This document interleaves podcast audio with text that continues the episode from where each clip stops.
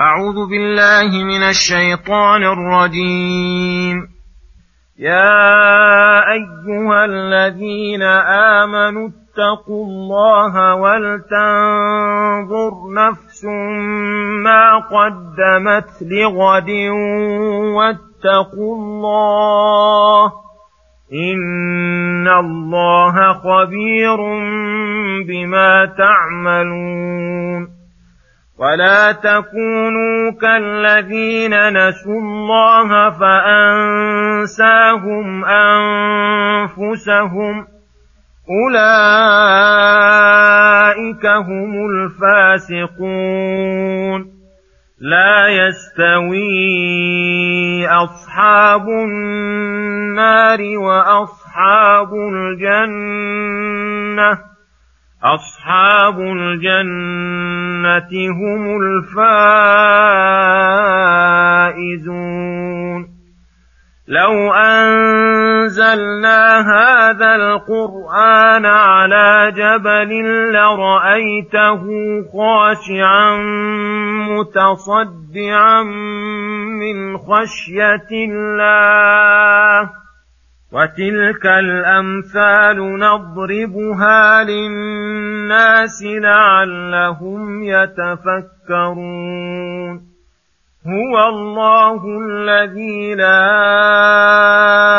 اله الا هو عالم الغيب والشهاده هو الرحمن الرحيم هو الله الذي لا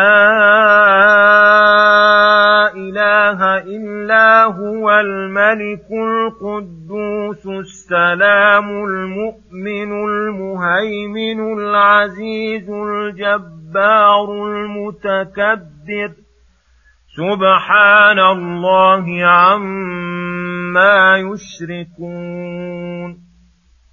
هو الله الخالق البارئ المصور له الأسماء الحسنى يسبح له ما في السماوات والأرض وهو العزيز الحكيم. بسم الله الرحمن الرحيم. السلام عليكم ورحمة الله وبركاته.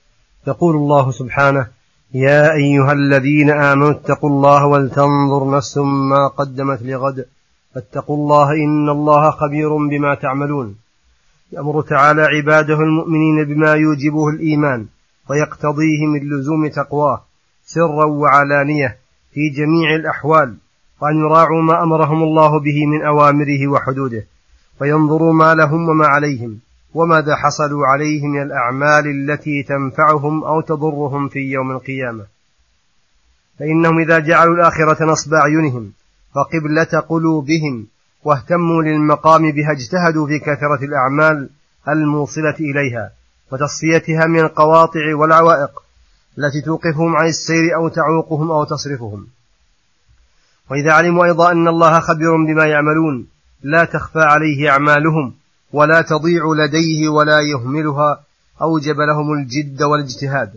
وهذه الآية الكريمة أصل في محاسبة العبد نفسه وأنه ينبغي له أن يتفقدها فإن رأى زللا تداركه بالإقلاع عنه والتوبة النصوح والإعراض عن الأسباب الموصلة إليه.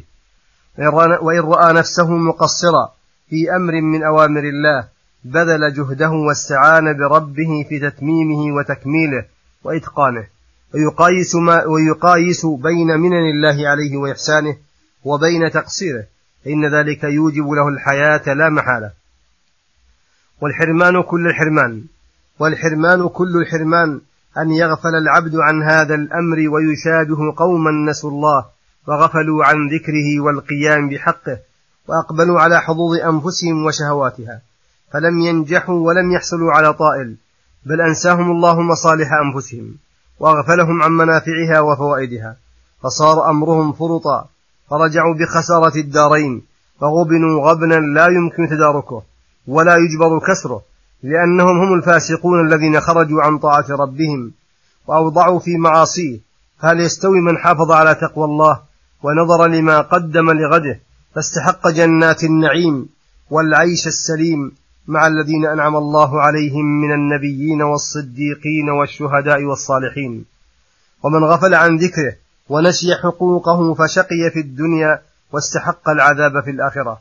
فالأولون هم الفائزون والآخرون هم الخاسرون. ولما بين تعالى لعباده ما بين وأمر عباده ونهاهم في كتابه العزيز. كان هذا موجبا لأن يبادروا إلى ما دعاهم إليه وحثهم عليه. ولو كانوا في القسوة وصلابة القلوب كالجبال الرواسي فإن هذا القرآن لو أنزل على جبل لرأيته خاشعا متصدعا من خشية الله. أي لكمال تأثيره في القلوب فإن مواعظ القرآن أعظم المواعظ على الإطلاق وأوامره ونواهيه محتوية على الحكم والمصالح المقرونة بها وهي من أسهل شيء على النفوس وأيسرها على الأبدان خالية من التكلف لا تناقض فيها ولا اختلاف. ولا صعوبة فيها ولا اعتساف تصلح لكل زمان ومكان وتليق لكل أحد.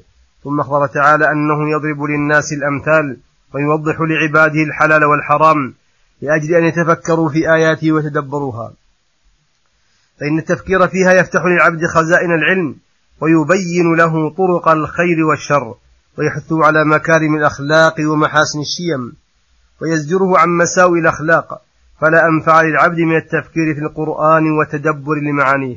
ثم يقول سبحانه هو الله الذي لا إله إلا هو عالم الغيب والشهادة هو الرحمن الرحيم.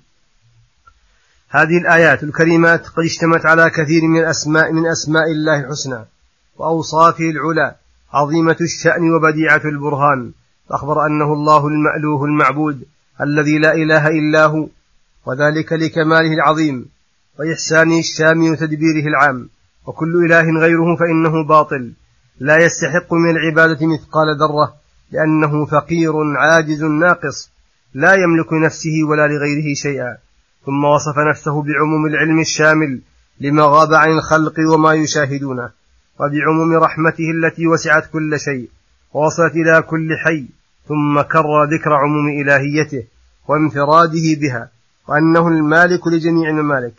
فالعالم العلوي والسفلي وأهله الجميع ممالك لله فقراء مدبرون القدوس السلام أي المقدس السالم من كل عيب ونقص المعظم الممجد لأن القدوس يدل على التنزيه من كل نقص والتعظيم لله في أوصافه وجلاله المؤمن أي المصدق لرسله وأنبيائه بما جاءوا به بالآيات البينات والبراهين القاطعات والحجج الواضحات.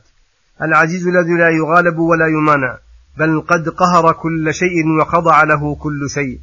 الجبار الذي قهر جميع العباد وأذعن له سائر الخلق الذي يجبر الكثير ويغني الفقير. المتكبر الذي له الكبرياء والعظمة المتنزه عن جميع العيوب والظلم والجور.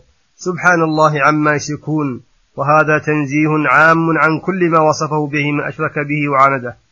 هو الله الخالق لجميع المخلوقات. البارئ للمبروءات المصور للمصورات وهذه الأسماء متعلقة بالخلق والتدبير والتقدير وأن ذلك كله قد انفرد الله به. لم يشاركه فيه غيره لم يشاركه فيه مشارك. له الأسماء الحسنى أي له الأسماء الكثيرة جدا التي لا يحصيها ولا يعلمها أحد إلا هو ومع ذلك. فكلها حسنى أي صفات كمال بل تدل على أكمل الصفات وأعظمها.